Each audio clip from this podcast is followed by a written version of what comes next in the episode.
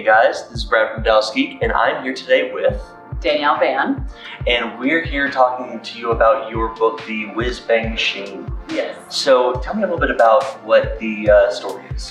So the first book starts with 15 year old Elizabeth Yale, and her father passes away when she's young, and she has a constant with her grandfather. But he becomes too overwhelmed and he takes off. And she has about eight years where she's just with her mother, and his grandfather, grandfather comes back, and all of a sudden he has a gift, and it is a haunted typewriter. And it starts spelling out secrets of their family's past. And they have to go on the ancestral search, and they go from New York all the way to Leiden, the Netherlands, trying to break the curse that's on their family. Oh wow. Okay. And so, how did you come up with the uh, idea for this book? So it was a bit of a serendipitous moment for me. Um, a very close friend of mine sent me a text one morning very early of an old typewriter. She knows that I love antiques, and so she just sent it to me. And um, the minute I saw it, it sparked the idea for the first book. I really thought it was just going to be a one book deal, and uh, it's grown to what will be four books. Oh wow. Yeah. Very nice.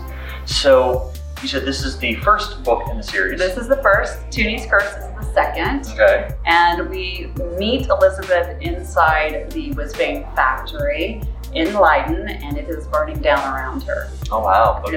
They have to escape and continue to break the spell throughout the uh, throughout the second, third, and what will end in the fourth book. Okay. So uh, when is the fourth book planning on coming out? So we just finished book three, Okay. and we uh, don't have yet a date, a target date yet, and agent will let me know that soon, hopefully. um, and I'm just about to start writing the fourth, so forthcoming for sure.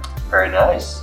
Uh, so are either of your two current books uh, out on audio format as well? They are they're on Audible.com, Awesome. and so you can actually get the full. You can get it in DVD or MP3 or the download for Audible.com. Very nice. You had uh, you were telling me a little bit ago that your background is in uh, investigative reporting, Yes. and now you are doing uh, fiction writing. Uh, Uh, what was the transition from uh, clear present nonfiction to fiction like for you?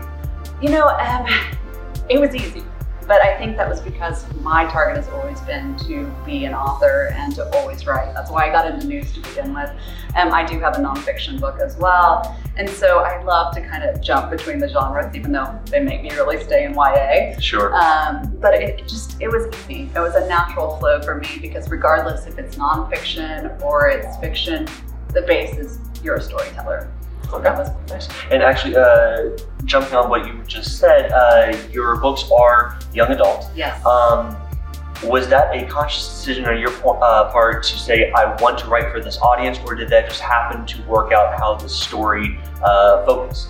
It was how the story focused. Okay. Um, I, I had thought about a few years ago that I would do that at some point, and I have a book that we're about to revisit that's young adult. And you know, when it was a growing genre as it is now, I kind of thought, well, you know, that'd be a great place. It was, you know, it's a growing genre. Sure. Um, it- but it wasn't intentional. It was just sort of where does this fall? And as this developed, um, it just happened that way. But my youngest reader has been eight. My um, oldest was 92. So Wow. we kind of span it. I don't recommend, you know, I don't Sure. recommend that for everybody, but it just it sort of happened that way. Very nice. Yeah.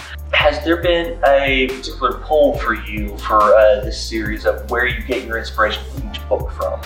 So I am a big nerd when it comes to history. I mean, major, major dork, and I love history. So what I intentionally did was I brought in history from different locations, so New York and the Netherlands and other areas, and I wrapped them into my fiction. And so I, it was purposeful in the way that I did that. And some of the things, kind of like I said earlier, serendipity, where I would pull an event and it would kind of feed itself into something else. And so it's just sort of what's happened and then switching it over to the fiction part. Okay. So uh, it does sound like your books have a very specific protagonist, a, a singular protagonist. Would that be correct? Um, her grandfather kind of gets a little in there too, and I've been hit by, well, grandfathers don't act that way, you know. And that's why I love him. Is because he is so not perfect, and um, I really, really wanted to have characters that were flawed and real and make you hate them and make you love them. And so when I show up to my writing table, that's what I bring. Very nice. You were saying that the idea of the haunted typewriter came from your love of antiques. Yes. And uh, the history that you brought into each book uh, was your interest in the history of all the different areas you wanted to include in the books. Yes. Um, so, for the upcoming third book, Yes. is there anything specific that you can uh, preview for our viewers that they can look forward to from either of those aspects? Yeah, so we continue the theme all the way through. Um, book three, you are really emotionally invested in the relationship between Elizabeth and her grandfather. It's it becomes very dry, and um, you really see Elizabeth grow. You know, we, we've seen her grow from 15 to 16. Now she's about to be 17, and really trying to find a place on her own. And she's grown with all of these things. So you're rooting for her, and at the same time, you're hating her because we're in that kind of angst time too. Yeah. So that's what you should expect. Very nice. Um, and of course, you said that you just finished the third. I You're getting ready for the fourth. Yes. Is the fourth your intended conclusion of the series, or is that kind of up in the air? It may be up in the air. It really depends on what I'm told. you know, there, there was some conversation is do, do we take it to five or not? And um, for me, I love this series. I love writing it. I keep coming back to it, but I also know that there there are so many other things out there for me to write to. So um, right now, it is where I see it finishing, um, but we'll see what happens when it comes down from New York. Very, very nice. Uh, and have uh, your books gotten any kind of uh, public recognition Yes. or uh, any kind of uh, particular praise that you uh, were very proud of? Yes, so book one and two have a collective total of 17 writing awards. Wow. Um, book one was on the long list for this year's Bluebonnet list. So nice. um, it was one of those things that's not why I began to write, um, but seeing it and, and experiencing it has been overwhelming to me. Just, um, you know, when you have a dream of doing something and somebody comes and says, you know what, you're doing it right, it's, uh, it's amazing. Very nice. Yeah. Very nice. Okay, well, if our viewers wanted to be able to find your books to be able to pick up for themselves, where can they find them? Well, at all major bookstores, but also if you go to my website, Okay. Danielle A. Vann, and it's V-A-N-N dot com, you can find all the information about where I'm going to be, or book signings, where to buy books, Audible, all of it. It's all right there. Awesome. Well, if you want to be able to check out her books, the links are going to be down in the description below.